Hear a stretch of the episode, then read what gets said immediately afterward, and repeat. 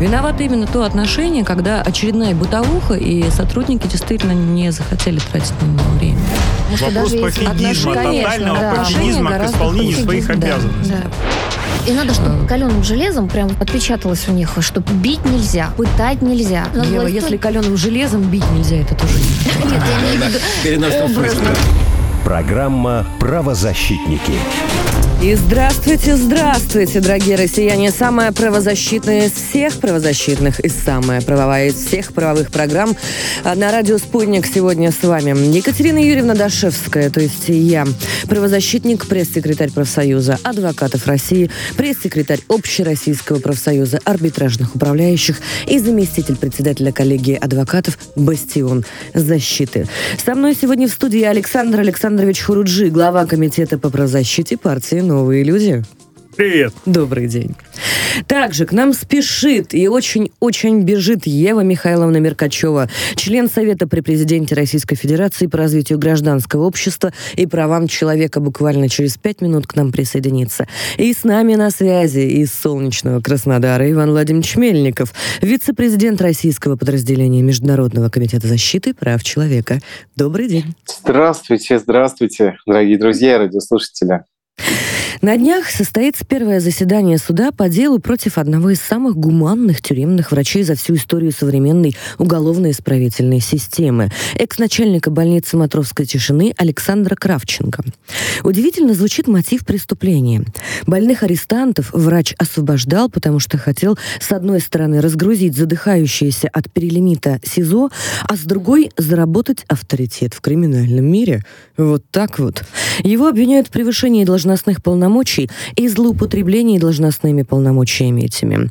Кравченко во время единственного допроса сказал, что эти люди умерли бы в условиях больницы в связи с невозможностью оказания им помощи. Александр Александрович, что вы вот думаете? Действительно, ну, очень загадочная история. Как так? Э, человек действительно хотел спасти тех, кто без него погиб, погиб бы заключенных, и у него был благой мотив. И причем тут Знаете, авторитет в криминальном мире? Знаете, я очень редко, вы знаете, меня, наверное, да, не первый год выступаю в защиту силовиков и представителей вообще силового блока достаточно редко выступаю. А, когда задержали Кравченко, а, я выступил в защиту. Почему? Потому что я не понаслышке знаю, что происходит в следственных изоляторах Москвы, и насколько часто а, благодаря его прямому вмешательству удавалось спасать людей, передавать те или иные лекарства. Поэтому а, у нас, у правозащитников были опасения, что после того, как его задержали, а, будет дан сигнал на формализм. И если Кравченко а, в бытность свою руководителем фактически медсанчасти матросской тишины был прежде всего врач, прежде всего медик, а уже э, э, э, потом, наверное, он был в Синовец, да, но прежде всего медик. Он старался помочь людям и старался искренне помочь, потому что на любой вопрос, когда бы мы ни пришли, хоть ночью, если мы его находили, а мы его находили очень поздно, бывало, приходили с проверками, он всегда мог ответить и сказать по каждому своему пациенту на память, что у кого. То есть по-человечески шел навстречу, и да. все-таки... А, хорошо, а как, откуда тогда взялась эта формулировка про криминальный авторитет? Что это такое? Это чья-то фантазия. И действительно, объективно это как-то выглядит даже нелепо. Да? Зачем врачу, а, которого видит а, представитель ВМК, а, которого, в принципе, знают внутри системы, матросскую тишину, правозащитники знают достаточно хорошо. Это очень небольшое комьюнити, очень небольшое сообщество. И зачем врачу, который действительно руководствуется благими мотивами и намерениями, какой-то криминальный авторитет? Я думаю, что у него э, более чем достаточный авторитет был там. В том-то и дело. И э, зачем ему еще криминальный авторитет? Э, мне э, больше вопросов, чем ответов. Буквально незадолго до задержания он рассказывал о том, что он учится то ли в Ранхиксе, то ли где-то, а проходит какую-то программу повышения квалификации. Обычно это происходит с людьми, которые претендуют на повышение в должности. У меня пока складывается до сих пор какое-то ощущение, что с ним как-то свели счеты, и кому-то он мешал. И у него были достаточно хорошие, наверное, в том числе карьерные перспективы, поэтому пока э, вот это ощущение какого-то заказного преследования, сведения счетов с Кравченко у меня, меня не покидает. Иван Владимирович, а вы по в свою бытность в ОНК пересекались с этим врачом Кравченко? Естественно, естественно, я пересекался. Расскажите, и всегда, начиная с пятого, да, начиная с пятого изолятора, когда вот он там работал, э, еще зам руководителя медсанчасти, я всегда помню, что это тот человек, который действительно был готов э, помогать заключенным, разрешать какие-то ситуации острые.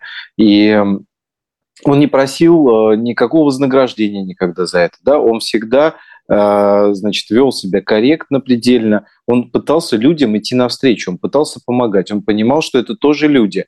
Но я обращу ваше внимание, знаете, на что? Почему вот эта вот формулировка, откуда она взялась? Вот э, задаются, задаетесь вы сейчас вопросом. А я вам объясню, откуда это все взялось. Они не смогли доказать взятку, решили ерунду всякую написать. Он требует, ну как же, надо же какое-то э, обосновать вообще, что это человек, значит, если это преступление он пытался выгоду какую-то получить. Какой он мог выгоду получить? Ну, давайте скажем, что криминальный авторитет. Ну, просто, а, извините, мне кажется, мягко говоря, у людей, а, ну, наверное, не всегда все дома. Вот. И это нужно понимать. Ну, то есть реально. Вы представьте себе придумать такие вещи изначально, да, значит, и сказать, что вот врач криминальный авторитет хотел зачем-то получить. Поэтому э, я надеюсь, что действительно суд здесь разберется в этой ситуации. Не всегда, к сожалению, это у нас в стране происходит, но я надеюсь, что в этой ситуации разберется. Я вам лично скажу, я вот помню, кстати, когда в СИЗО-4 как-то вот Кравченко э, замещал, был, эм, значит, замещал начальника э, медсанчасти должность. Я помню, э, значит, Э, человека просто зеленого уже, э, просто вот зеленый человек был, э, по цвет лица у него был, да, соответственно, у него почки отказывали. И как мы вытаскивали в ручном режиме этого человека с того света. Это причем какой-то, ну, просто вот подозреваемый не по какому-то громкому уголовному делу ни в коем угу. случае. Значит, просто вот гражданин, которого не должны были судьи поместить в СИЗО, а его поместили. И вот мы вместе, и Крав... я договаривался... Помогал. Да, да, Кравченко помогал, я договаривался с э, департаментом здравоохранения Москвы, чтобы его там перевезли, и мы вот так вот в ручном режиме просто человека вытащили вместе с того света. А да, давайте послушаем адвоката. Было? Давайте послушаем адвоката. Дмитрий Николаевич Рощин с нами на связи. Дмитрий Николаевич, здравствуйте. Здравствуйте. Да, добрый день. Расскажите, пожалуйста, про текущую ситуацию и чего от нее ожидать в ближайшее время. А, текущая ситуация у нас такова. А, суд а, дело принял к своему производству, хотя мы просили вернуть дело на доследствие, потому что те статьи, которые ему меняют, они не подтверждаются ничем и фактически даже неправильно сформулированы. Ну, приведу пример. Ему там меняют часть 3 статьи 285, это злоупотребление должностными полномочиями, повлекшее тяжкие последствия ну, очевидно, тяжкие последствия – это смерть, э, убытки, э, ну, что-то связанное с ну, существенным каким-то вредом. А они э, следствие в, части, в качестве тяжких последствий вменяют это авторитет службы, неотвратимость наказания, ну, в принципе, и все. Тяжким последствием это не является, во-первых, потому что э, само по себе, э, ну, это никак не материально не оценивается. Это Нелогично, соглашусь, части, да. Да, нелогично. То есть тяжкие последствия – это значит, ну, кто-то умер. А тут у нас наоборот, люди, он предотвратил смерть людей. То есть мы как раз и говорим, что тяжкие последствия были бы в противоположном случае. Если бы, вот как пишет следствие, он должен был э, более внимательно всех обследовать, там, не выводить людей на медицинское освидетельствование, хотя там они действительно умирали, он как врач понимал, что э, ну, по-другому нельзя. Либо человек умрет, либо его надо выпускать. Ну вот следствие вот эти тяжкие последствия нам вменило. Мы пишем, что нет никаких доказательств того, что причинен какой-то ущерб. То есть люди, которые были освобождены, они не совершили никаких преступлений. Дмитрий Николаевич, а, я да. вам вопрос хотел задать. Эм, скажите, пожалуйста, насколько мне известно, э, члены УНК Москвы подписывали в свое время за Кравченко, в том числе поручительство, писали письма. Эм, э, задачи общественной наблюдательной комиссии входят взаимодействие, в том числе и с медсанчастью, с Кравченко и так далее.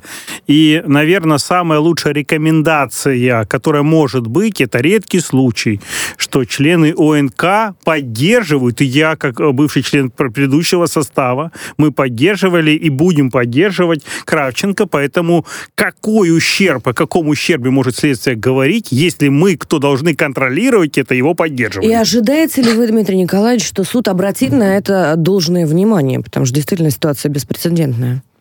Ну, смотрите, мы сейчас допросили двух свидетелей. Это два врача, которые вместе с ним ходили в комиссию, которые э, четко заявили, что лично на них э, никакого давления Кравченко не оказывал. А я хочу, чтобы вы учитывали, что э, вот эти решения принимаются коллегиально. То есть Кравченко был председателем комиссии, в которой входит лечащий ученого, специалисты по определенному профилю, его заместитель, а, э, э, Кравченко, и сам Кравченко как председатель комиссии. То есть там, как правило, от трех до семи человек. То есть врачи, которые присутствовали в этой комиссии, они говорили, что мы руководствовались а, ну, действительно диагнозом, мы видели, что человек умирает, и никто, э, Кравченко, никаким образом на нас не, давление не оказывал. Тут возникает вопрос, почему он один тогда по этому делу проходит.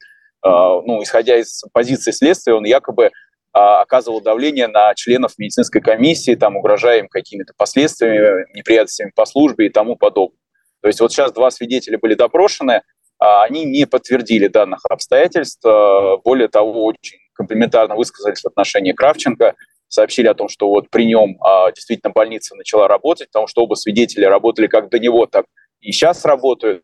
Они сказали, что его должность была, так сказать, вот расстрельная, можно так сказать, шесть ну, вот один из свидетелей застал шесть начальников вот на его должности вот в этом филиале больницы. При этом он сказал, что один из этих начальников бывших проработал ровно два часа придя туда и увидев, как там все устроено. Что вот, это просто, но... вот, вот неудивительно, вы знаете, Дмитрий Николаевич.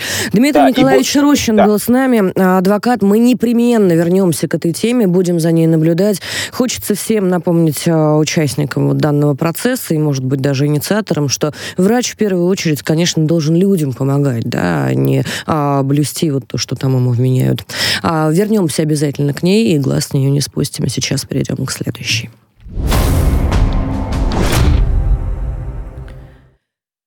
Президент Российской Федерации Владимир Путин подписал закон, который расширяет перечень лиц, подлежащих обязательной геномной регистрации.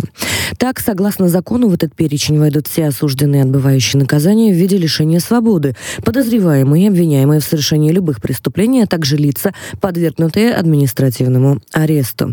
Сейчас анализ ДНК берут лишь у осужденных за совершение тяжких и особо тяжких преступлений, а также любых преступлений против половой неприкосновенности. Александр Александр Александрович, можно ваше мнение на этот счет? Это а, действительно мера, которая позволит а, лучше функционировать системе или перебор?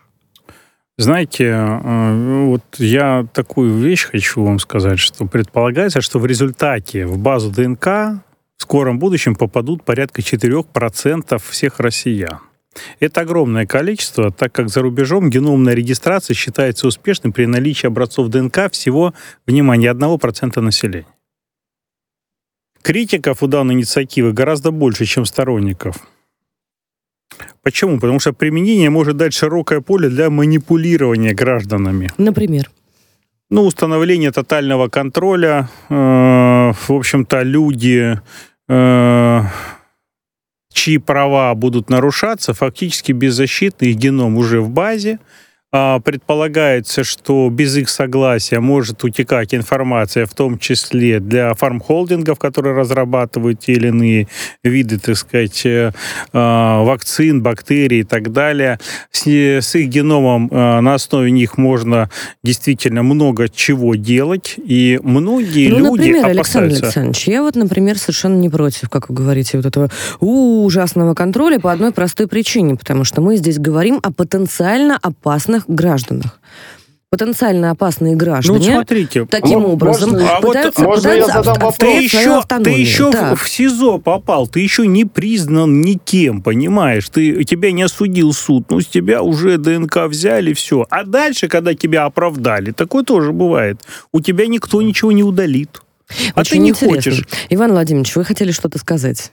Доброе. Хотел сказать. Меня, меня потому что, мягко говоря, удивляет Эм, значит, такая позиция, что давайте проблематика, да, вот они потенциально опасные граждане. Особенно потенциально опасные, на мой взгляд, это те, кто попадет из спецприемников в эту базу, так сказать, которые, например, за вовремя не оплаченный штраф автомобильный попадут, так сказать, в эту базу, потому что они оказались в спецприемнике. Какой весомый аргумент платить штрафы вовремя, да? да? Вот, э, я обращу ваше внимание на что? Но, мягко говоря, э, вопрос возникает в следующем – наверное, кто-то все-таки эту инициативу двигал, кто-то заинтересован в том, чтобы денег нормально заработать, потому что это, безусловно, это гигантское количество, это бешеное правда. количество геномных вот этих вот э, экспертиз, которые будут проводиться. Никто не против именно по поводу вот этих вот людей, да, которые там потенциально опасны насчет там обвиняемых педофилии, чтобы собирали там данные, да, значит, обвиняемых в тяжких преступлениях против личности,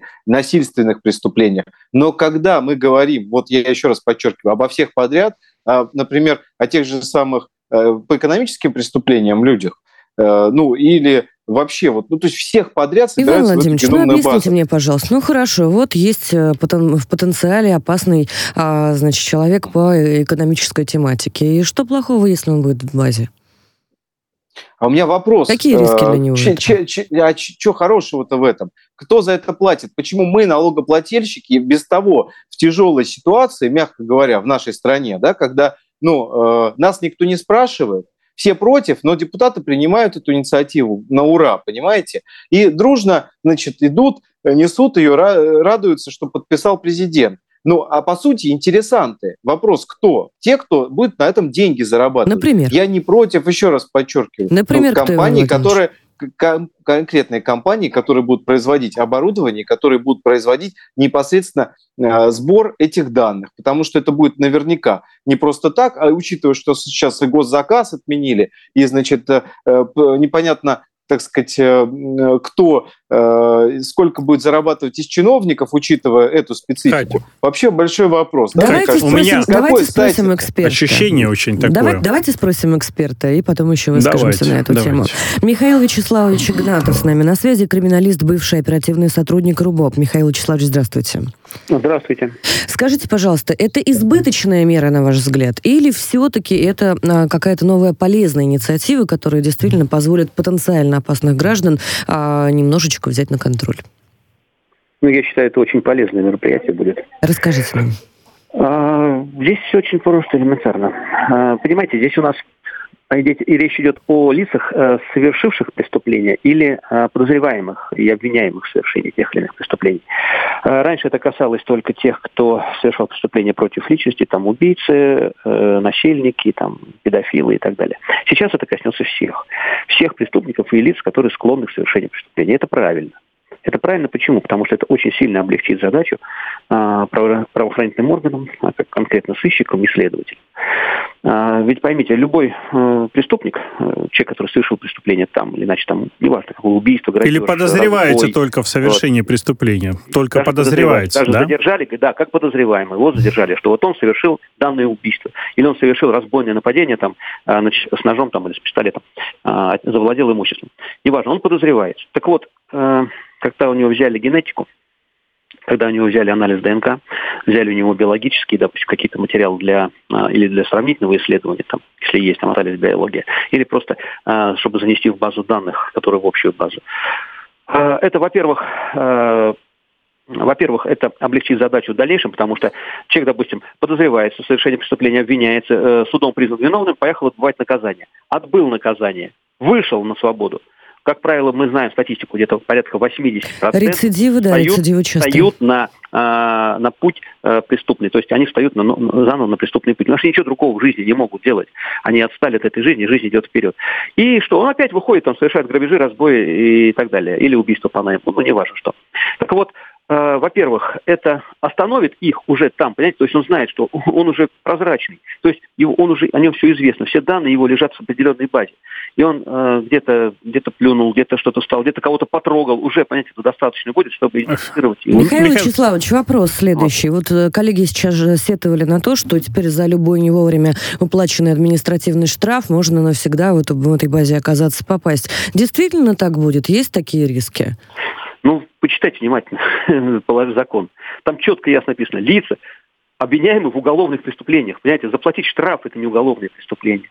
Вот, это административное правонарушение. Поэтому э, э, тех, кто э, там задержан за административные, даже э, подвергнутся административному аресту, они не будут никаких э, ДНК с них э, собирать, понимаете, это потому что это э, не входит э, в, в компетенцию тех граждан, которые... Э, Михаил Вячеславович, я все-таки можно уточню. Вот э, на сегодня, да, анализ ДНК берут у осужденных за совершение, у осужденных уже, еще раз внимание, за совершение тяжких и особо тяжких преступлений, да? Да, То, которое вы перечисляли. А, про остальные преступления, как физически поможет то, что взяли ДНК, допустим, если человек обвиняется в экономическом, допустим, преступлении. Как это поможет системе дальше расследовать? Хороший Да, вопрос. очень, да очень, очень просто поможет. Давайте. А, знаете, люди, которые э, совершают и те же экономические преступления, то есть мошенничество э, в отношении граждан, они там э, под видом э, каких-то там, не знаю, врачей, там, э, центров там э, медицинских там или других каких-то, они созывают людей там, на подписывают они там договоры и лишаются своих квартир. Мы сейчас очень много знаем, это тоже экономическое преступление, там, мошенничество практически, да, то есть на- злоупотребление путем доверия. А, Человек-то там был, он с человеком общался, он контачил. ДНК какие-то все равно а, есть, понимаете, там на той же ручке, на тех же листах бумаги, на договорах у этого человека. Они там остаются частицы, потово-жировые выделения и так далее, и так далее. Значит, что? Значит, будет, можно идентифицировать. А, естественно, они под чужими данными выступают. Они никто не говорит, что я Иванов Иван Иванович, вот мой паспорт. Нет, там все данные абсолютно левые будут у этих людей, которые занимаются подобными делами. То есть, если... И э, идентифицировать его будет уже очень легко, понимаете, что вот где у вас договор? Давайте, эксперт э, по, э, значит, э, в, экспо- в лаборатории ДНК, там, ага, ищи- вычленили это ДНК, изучили его, о, принадлежит Петрову Василию Петровичу. Понимаете, это такого-такого-то года рождения, э, ранее там судимому там или обвиняемому в совершении таких-таких преступлений. Очень Всё, быстрый вопрос раскрыто. от наших слушателей. Скажите, пожалуйста, а как быть с утечкой данных? Говорят, Да. например, про разное генетическое оружие. А, Пишет нам Мария, не знаю, правда это или нет, но мы же вот этими сведениями не ставим под угрозу жизни и здоровья граждан или ставим? Нет, не ставим, конечно. Нет, Какой не мы- ставим. Как? Если мы собираем, э, берем ДНК-анализ, у вас в анализ крови берут, э, когда там, допустим, лабораторный, и вас что, ставят под угрозу вашу жизнь и здоровье? Ну нет, конечно. И здесь то же самое. Знаете, это если вам там во рту палочкой поводили, там, с ваткой, это не говорит о том, что вас, вашу жизнь поставили под угрозу. Ну, И я, я- я, в принципе, в легли- конфиденциальность скажу? данность Да, не можно? очень верю, поэтому Михаил Вячеславович Игнатов был с нами, криминалист, бывший оперативный сотрудник РУБОП. А, что ж, можно, конечно, бесконечно спорить о, о тотальном контроле. А, давайте, может быть, э, послушаем вас. Я напоминаю, у нас есть телефон прямого эфира 8495 95 95 912. У нас есть WhatsApp, куда можно и нужно писать ваши возмущенные или хорошие комментарии. 8 968 766 33 11. И для любителей уютной тележеньки есть телеграм-канал «Радио», нижнее подчеркивание «Спутник». Вот туда можно писать ваши комментарии в чат-бот. А, хотелось бы, конечно, чтобы более развернуто нам а, такие решения обосновывали, в первую очередь а, те, кто эти решения а, принимает и обсуждает. А, нам, это простым людям, а не только правозащитникам, всем нам. Потому что утечка данных и а, прочие а, инструменты, в кавычках, тотального контроля, конечно, людей пугают. Я здесь, конечно, соглашусь с нашим экспертом. Это упростит а, существенно а, поиск тех людей, которым есть что скрывать. А, как говорится, когда нечего скрывать, то, в общем-то, и нечего бояться. С другой стороны, есть такая пословица, да, а, про от сумы тюрьмы не зарекайся, или про бизнес. Если твой компаньон не сидел, не сидит или не будет сидеть, значит, а, это какой-то не тот бизнес. Шутка злая, конечно, это, конечно, сарказм, но, к сожалению, мы вот в такой вот реальности с вами живем. Через несколько минут мы к вам вернемся после новостей.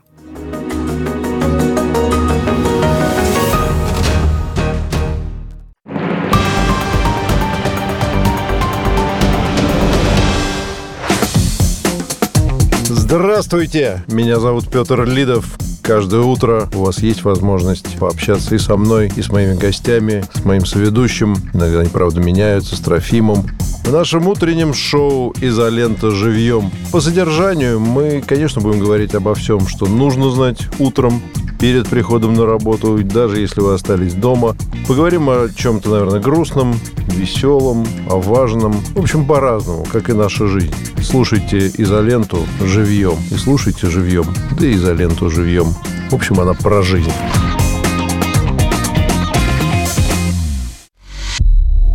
Есть что сказать? Говорите. Плюс семь четыреста девяносто пять девяносто пять девяносто пять девяносто один два. Вопросы ведущим. Ваше мнение. Ваше слово. Нам важно это слышать. А еще пишите на WhatsApp. Плюс семь девятьсот шестьдесят восемь семьсот шестьдесят шесть тридцать три одиннадцать.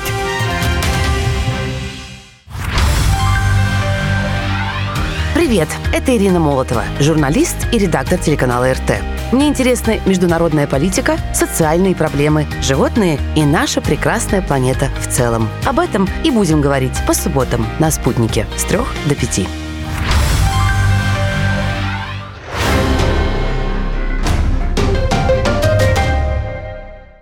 Телефон рекламной службы «Радио Спутник». Плюс семь четыре девять пять девятьсот пятьдесят шесть ноль шесть пять. Радио «Спутник». Новости.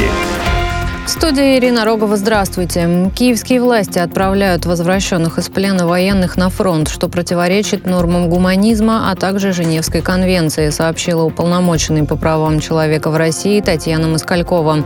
По ее словам, российскому омбудсмену продолжают поступать обращения от матерей и жен украинских военнослужащих, попавших в плен, с просьбами не возвращать их домой, так как киевские власти вновь направят этих людей на передовую. Пожар в турецком порту Искандерун на юго-востоке страны взят под контроль, сообщил мэр Стамбула. По его словам, специалисты продолжают тушить огонь. В операции участвуют пожарные, авиация Минобороны и Минсельхоза Республики. Пожар на территории порта возник в понедельник вечером в контейнерах с грузом, которые перевернулись во время землетрясения. Сейчас порт не работает, повреждена его инфраструктура. Мнения западных СМИ о послании президента США Джо Байдена Конгрессу сильно разделились. Часть изданий увидели в речи американского лидера заявку на его участие в предстоящих в 2024 году выборах. Другие назвали Байдена неуклюжим оратором и непопулярным президентом. Сегодня Байден в третий раз выступил с ежегодным посланием Конгрессу США о положении страны, большую часть которого традиционно посвятил внутренним проблемам. Он также не обошел вниманием и вопрос вопросы мировой повестки, несколько раз упомянув в своей речи ситуацию вокруг Украины и соперничество с Китаем. Нужно изменить отношение друг к другу народов Турции и Армении, считает вице-спикер армянского парламента Акоп Аршакян, представляющий правящую фракцию «Гражданский договор». Турция – соседняя страна, и если мы не будем управлять своими проблемами, ими будут управлять другие, исходя из своих интересов, заявил вице-спикер. По его словам, некоторые политические силы в Армении пытаются играть на эмоциях общества, используя решения армянских властей властей об оказании помощи пострадавших от землетрясения в Турции. Королевская почта Великобритании представила окончательный вариант первой марки с изображением нового короля Карла III.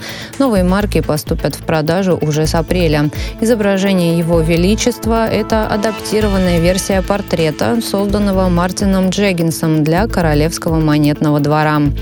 Это это все новости к этой минуте. Мы следим за развитием событий. Другая актуальная информация в ближайших новостных блоках.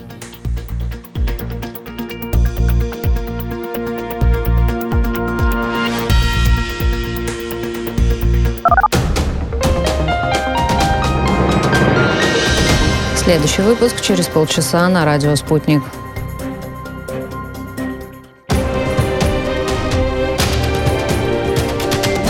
Радио «Спутник».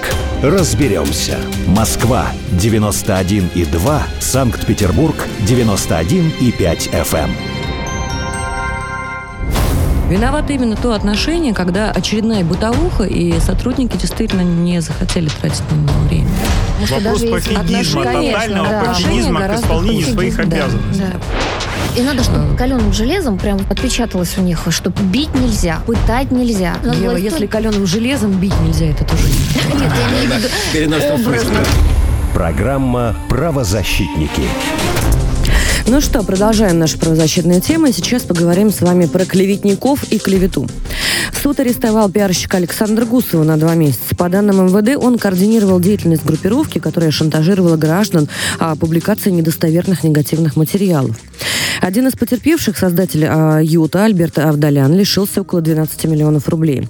Предварительно установлено, что одну часть этой суммы получил Александр Гусов, а другая часть отправлялась организатору криминальной схемы, который в настоящее время скрывается за рубежом, этот загадочный организатор. Как защититься от вымогательства в социальных сетях и что делать, если пришло сообщение с угрозами? Даже если вы кристально честный человек, вымогатели найдут, чем а, вас шантажировать. А если не найдут, то придумают. Подтверждаю лично, фантазии у них много, а вот русско- с русским языком большие проблемы. Иногда такие посты можно даже а, отличить, а, они похожи на, на такие вот а, м, творчество неких а, умственно отсталых а, недожурналистов. Александр, а, когда-нибудь сталкивались вы с тем, что некоторые анонимы бы поливали вас а, грязью и при этом а, уверенно считали, там, сидя за мониторчиком, что им за это ничего не будет и их никогда не найдут? Знаете, не только сталкивался, но и судился даже с такими. Дело в том, что э, пытаясь спасти репутацию, я вынужден был пойти в суд, э, потратить на это кучу денег и времени, сделать заключение и пройти экспертизы, что они имели в виду. А, В конечном итоге я все суды выиграл. А, Надо сказать честно, я все исполнительные листы, включая финансовые, да, то, что выиграл, не стал а, с этого журналиста, не до журналиста, так сказать, взыскивать. Ну, здесь А, вопрос вот, не, есть, не до да, журналистики, то есть, касается э, именно ч- тех анонимных источников. вы- Да, э, самое интересное, что там э, вот я столкнулся, что потом, когда дошло до судов, э, средства массовой информации, от которого он представлялся, этот э, журналист, который одновременно в телегах, в Ютубе писал, да, выяснилось, что они такого журналиста вообще не знают. Очень интересно. То очень есть в удобно, судах да? выясняется много очень всего интересного, но действительно они были очень сильно удивлены, что кто-то дошел до суда. Обычно люди не доходят и в суд не идут. Ну, одного из наших коллег, у господина Астахова, я знаю, был такой печальный опыт. Он тоже пробовал судиться с каналом а, ВЧК. А, дальше продолжать не буду, потому что к ВЧК канал не имеет никакого отношения, ни исторически, ни с точки зрения бренда. Вообще печально все это читать, но а, тем не менее. И, а, насколько я понимаю, вопросы как раз-таки с телеграммом и вот с этими вымогателями, которые могут, условно говоря, напридумать вот что угодно, про кого угодно, при этом не нести за это никакой ни профессиональной, ни моральной ответственности, ни тем более ответственности, по которой какие-то лицензии отбираются, например, как делается со СМИ, с настоящими, э, с настоящей прессой. А, В то же время работает механизм, когда эти самые админы предлагают, мол, давайте поставим на вас блок, то есть мы про вас никаких гадостей не пишем, но при этом вы нам платите некоторую абонентскую плату. Блок на негатив они называют. Блок на негатив, абсолютно точно. А иногда и не блок. А, все эти схемы достаточно понятны. Профессиональное сообщество, несмотря на то, что мир большой и Россия большая, очень маленькое. И все друг друга знают. Я, например, знаю один такой телеграм-канал, который берет а, за публикации деньги исключительно в долларах. И а, бенефициар, которого сидит в данный момент а, за рубежом и очень внимательно слушает наш эфир. Вот, давайте спросим у эксперта. Илья Антонович Смирнов с нами на связи, адвокат Илья Антонович, здравствуйте. Коллеги, добрый Здравствуйте. день. Добрый Я день. знаю вас как одного из лучших специалистов коллегии адвокатов «Бастион защиты», поэтому буду задавать вопросы прицельно. Илья Антонович, скажите, пожалуйста, реально ли привлечь вот этих вот а, админов и тем более бенефициаров, а, с вашего позволения, изданий, а, вот таких вот пакостнических, клеветнических, к судебной реальной ответственности какой-то? Или материальной? Это, на первый взгляд, достаточно затруднительно, потому что надлежащим ответчиком по такой категории дел могут являться либо автор сведений, которые распространены, которые не соответствуют действительности, ну, автор зачастую там неизвестен, либо администратор, в скобочках владелец площадки, э, интернет-площадки, ну, в данном случае владелец телеграм-канала, что тоже зачастую лицо анонимное. Поэтому э, таких очевидных способов защиты права нет, которыми, собственно, привыкли там граждане руководствоваться. Тут некому зачастую предъявить иск о взыскании там денежных средств. А, но есть э, интересный способ защиты права, которые доказали свою эффективность, которую мы практикуем достаточно эффективно вплоть до Верховного суда Российской Федерации. Ну, я знаю, что вы такие вещи делать умеете. А здесь вопрос, опять же, да, по поводу ответственности э, и анонимности. Скажите, пожалуйста, вот а, с точки зрения заказчика меня интересует, можно ли заказчика привлечь, если а, площадка рассказывает о том, что они занимались исключительно размещением, им прислали готовый текст, а они вот за какую-то денежку взяли и разместили его. Ведь у каждого админа, ну это же бизнес, да, все отчитываются.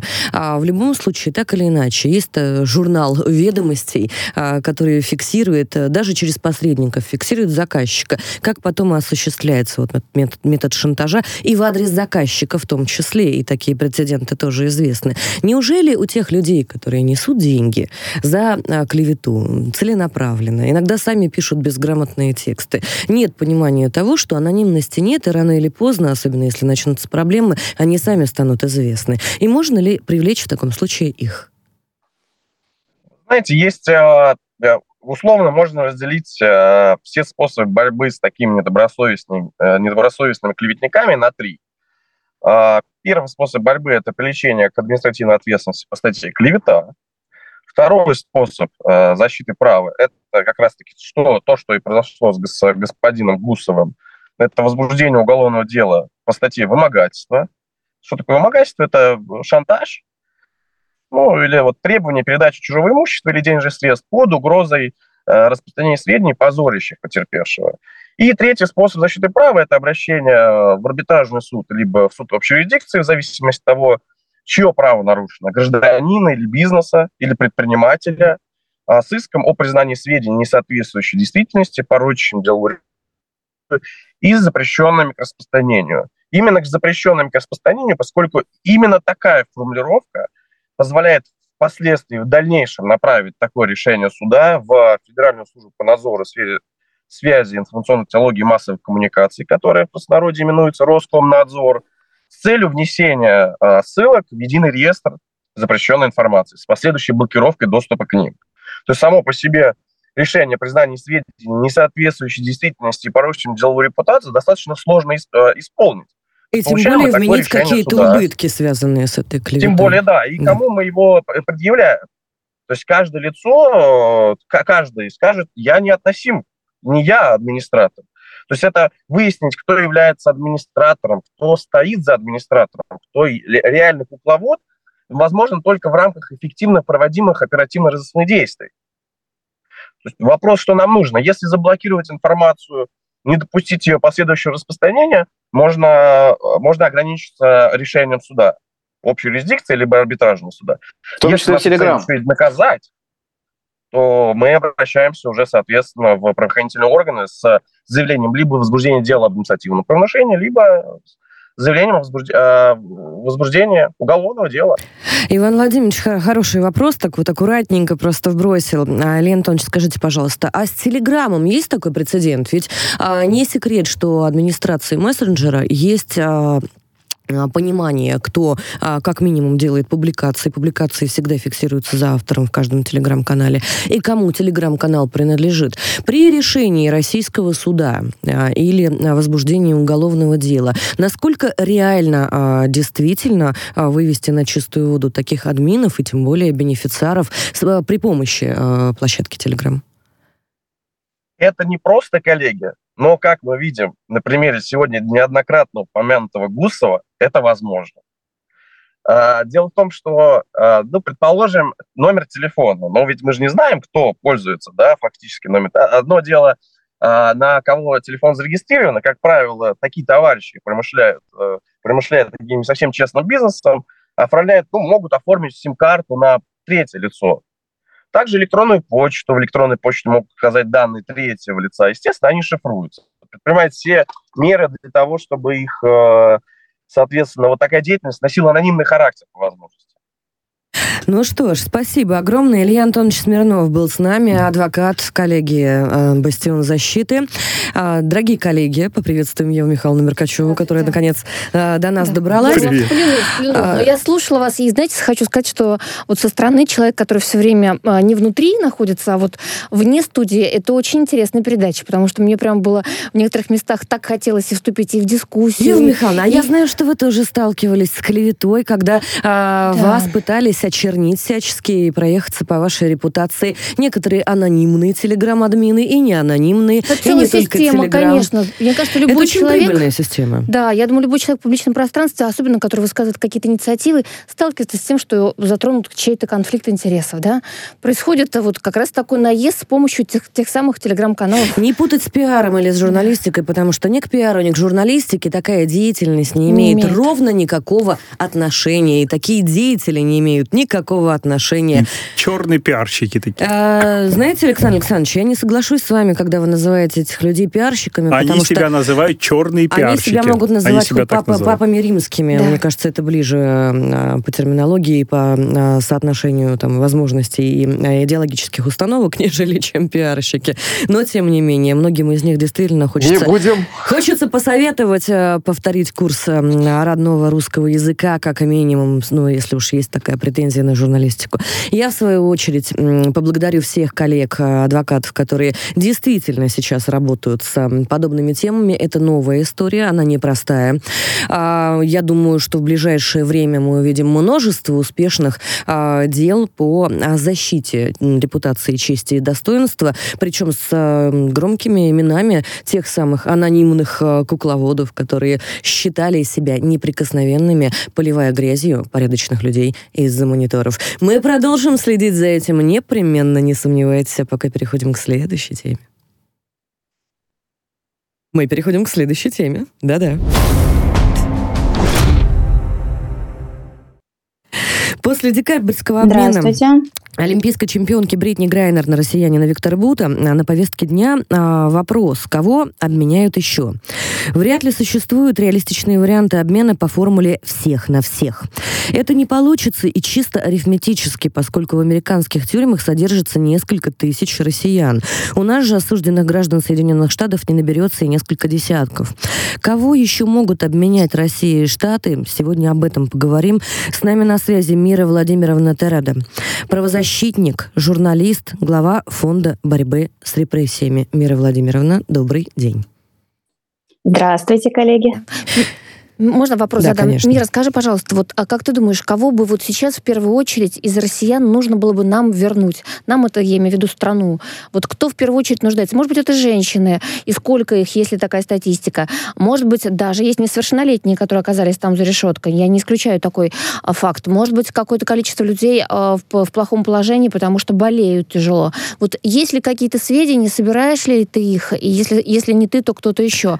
Наверняка МИД владеет частью информации, но но говорить, что это полная а, информация, вряд ли стоит. Я присоединюсь к вопросу, Ева Михайловна, с языка сняли буквально, и, а, наверное, дополню его следующим. Может быть, есть а, те наши сограждане, которые в первую очередь подлежат обмену, потому что на них оказывается усиленное давление по тем или иным причинам, как в тех примерах, которые мы с вами не раз уже обсуждали в эфирах. А вы, конечно, огромную ответственность на меня возлагаете, чтобы я выделила кого-то, потому что а, каждый из этих а, людей нуждается в скорейшем возвращении домой, потому что здесь их любят, здесь их ждут, у всех очень тяжелые ситуации. Если мы будем брать по Соединенным Штатам Америки, конечно, одна из самых душещипательных историй – это история Александра Винника, кто отсидел уже и во Франции, и в Греции, был похищен Соединенными Штатами Штатами Америки, а, представителями Соединенных Штатов и увезен а, так так называемо экстрадирован, но на самом деле его действительно похитили а, и отконвоировали в Соединенные Штаты. Здесь у него находится пожилая мама, здесь у него двое детей, и его супруга во время всех вот этих вот событий, к сожалению, на нервной почве заболела и скончалась, и дети остались без матери. И я считаю, что это один из тех случаев, когда его необходимо возвращать, потому что дети растут, дети растут без родителей, у детей стресс, его арестовали при детях. Естественно, мы можем говорить о Романе Селезневе, который уже долгое время находится в Соединенных Штатах.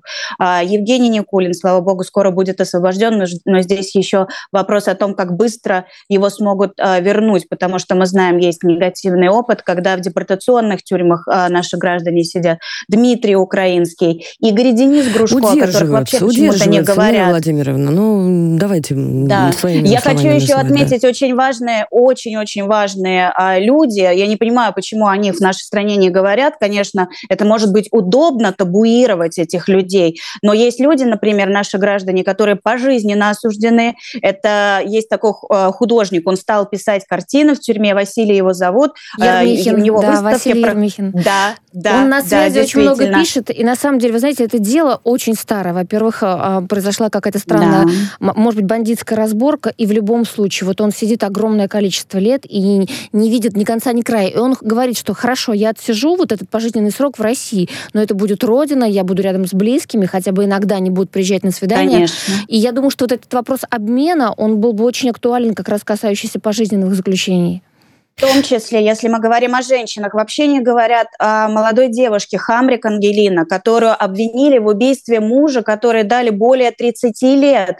А, причем вину свою она не признала. Почему не поднимают вопрос о ее обмене? Нельзя говорить только о Соединенных Штатах Америки. Сейчас весь мир перекраивается, а у нас по всему миру очень много заключенных. Это и Дмитрий Косяков, который сидит у нас в Танзании. О нем тоже почему-то вообще мы нигде не слышим. То есть мы привыкли слышать какие-то фамилии всегда и а, делаем из этих людей символы. Это неправильно абсолютно. Огромное количество, тысячи наших россиян сейчас по всему миру, как в дружественных нам странах, так и не в очень очень дружественных. Арзу Гусейнова находится в Турции, более 30 лет приговор. Юрий Страхов Турция, застрял там. Моряки наши Греция, Мария Допирка, которая вообще не слышно в последнее время, которая находится во Вьетнаме. Друзья, давайте поднимать этот вопрос а, более остро. И а, я, конечно, понимаю, что Соединенные Штаты давно нам не партнеры, и тем более не друзья, а, но и излишне демонизировать эту страну, ее власть тоже не стоит, потому что у нас граждане по всему миру, и необходимо необходимо всех возвращать. Наказание должно быть соразмерным, а отбытие срока в чужой стране, с чужим языком, с чужой, а, как правило, религией, менталитетом и так далее, это несоразмерное наказание. Безусловно, Мира, это все... Мира, спасибо. Хорошо, Вопрос что... а, следующий. Ну, проблема уже обозначена. Где взять такой объем а, для обмена на наших сограждан? Как эту проблему решать? Этими вопросами должен в первую очередь а, должны озадачиться компетентные органы. Я уверена, что есть а, ряд правозащитников, в частности я, а, кто готов оказывать всяческую помощь и поддержку. Необходимо создание рабочих групп и разработка новых подходов, инструментов, систем, как с этим работать, потому что есть так называемые там у тех же США страны allies, да, страны-партнеры, с, с которыми они общаются, может быть, каким-то образом договариваться и менять граждан граждан других стран. Здесь есть варианты обменов, главное начать. Мира, вот э, ну, многие у меня интересуются, спрашивают, может быть, вы подскажете, э, выезжают люди за границу, да, в какой-то момент времени люди работали, а, в том числе и с государственными структурами, а, с госкорпорациями. Они говорят, насколько безопасно сейчас выезжать за границу, не окажется ли, что из нас сделают нового винника, захватят где-нибудь в Таиланде и так далее. Насколько это вообще реальная Хороший опасность? Вопрос. Отличный вопрос. Вопрос отличный, и, к сожалению, а, я не могу утешить наших слушателей, потому что а, в данный период времени а, риски настолько высоки. Настоящая охота на ведьм, точнее, охота на православных сейчас происходит за рубежом. Какие-то могут цепляться за какие-то фотографии, когда вы увидели какого-то известного человека, политика, просто с ним фотогра- сфотографировались, а вам уже могут прилепить какие-то связи и на агентство и прочее, прочее. Поэтому без необходимости рекомендую рекомендую не покидать пределы страны и, соответственно, если вдруг вынуждены покинуть по каким-либо обстоятельствам, обязательно позаботьтесь о том, что у вас есть какая-то подушка безопасности, у вас есть адвокат, а, вы предупредили родных и близких, и вы на связи, а, самое основное, с посольством Российской Федерации либо с консульством. Иван а лучше посоветуйтесь, вопрос, да. Э, лучше посоветуйтесь э, с коллегами, которые разбираются в теме экстрадиции, да, потому что есть ряд стран, которые, например, в Соединенные Штаты не отдают. Это нужно понимать, да. Далеко не все об этом знают. Есть целый список таких стран. Я его например, сейчас озвучивать например, не буду. Ну, но, например, э, большое количество, на самом деле. Ну, а, как, как один из вариантов, это, соответственно, Куба, Венесуэла, это та же самая Индонезия, да, это, значит, э, э, Арабские Эмираты, они не выдают. То есть нет договоров фактически, либо, соответственно, эти договоры не, э, фактически не работают на сегодняшний день, если мы говорим Иван про Венесуэлу. С Эмиратами. Да. К сожалению, к сожалению, с соблюдением а, права сейчас такая проблема везде. И, как мы видели, огромное количество прецедентов, где Соединенные Штаты Америки пренебрегают а, люб, всеми инстанциями судебными и переходят напрямую к действиям, Мира. просто похищая людей. Абсолютно Мира. верно. Кстати, у, у, у нас в студии риск об этом рассказывал э, летчик Константин Ярошенко Лукашенко на примере собственной но, истории, как его в но, кавычках экстрадировали? Ну, понимаете, да, есть ситуации, конечно, когда просто похищают, это отдельный вопрос, но тут надо, еще раз говорю, э, все-таки соотносить э, специфику, если договор нету, каковы отношения с Соединенными Штатами. Ну, на самом деле, все риски можно взвесить перед тем, как куда-то ехать. Это очень важно. Особенно если вы, например, работали в какой-либо компании или у вас родственники являются высокопоставленными чиновниками, как вследствие в истории, например, с Артемом Мусом, да, когда э, его забрали, по сути, значит, похитили там, ну, на мой взгляд, да, э, ну, не то, что похитили, его, в принципе, еще пока что нет. В Италии, так сказать, запрос об экстрадиции его да, в Соединенные Штаты. Но США очень его хотят получить том числе потому, что папа у него губернатор. Но а, это другой вопрос. Да? Нужно, нужно, в общем, думать, э, прежде чем что-то делать. Это всегда очень важно. А, второй момент, на что я акцентирую внимание, все-таки мы сейчас, ну, тема-то она заявленная, понимаете, это вопрос обмена Соединенными Штатами. И действительно, есть большое количество людей, которых нам менять нужно, нужно всех постепенно. Мы не должны ему подобляться ни в коем случае, потому что есть у нас сторонники, которые там кричат э, на всех углах, что давайте всех подряд мы будем теперь американцев хватать.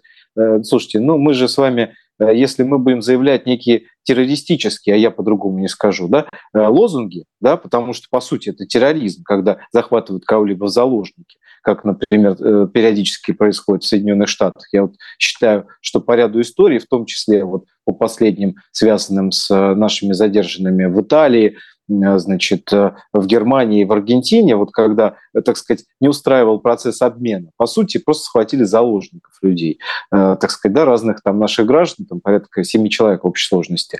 А, ну, то есть нужно понимать эту ситуацию, но при этом, да, в рамках закона мы должны действовать, естественно, если говорить о помощи этим всем людям, вы понимаете, сейчас опять у нас начинается, мы переходим к лозунгам, давайте никого не забудем, а помощь-то какая должна быть? Со стороны Российской Федерации Россия должна, во-первых, помогать оказывать юридическую помощь, да, то есть финансировать зачастую услуги адвоката. Абсолютно верно, потому что когда наши сограждане, помощь... находясь вот в таких условиях, похищенными, а, под а, гнетом вот этого чужой, чужой ментальности, зачастую ненавистнической, а, пытаются еще и найти деньги на адвоката, это, конечно, полное безобразие. А адвокаты, между прочим, в тех же самых Штатах это очень дорого.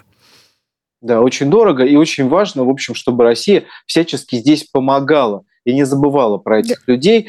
А, значит, э, важная деталь, на которую я бы акцентировал внимание, что, э, конечно, консульские должны быть ноты, помощь, да, консулы должны везде понимать одну вещь.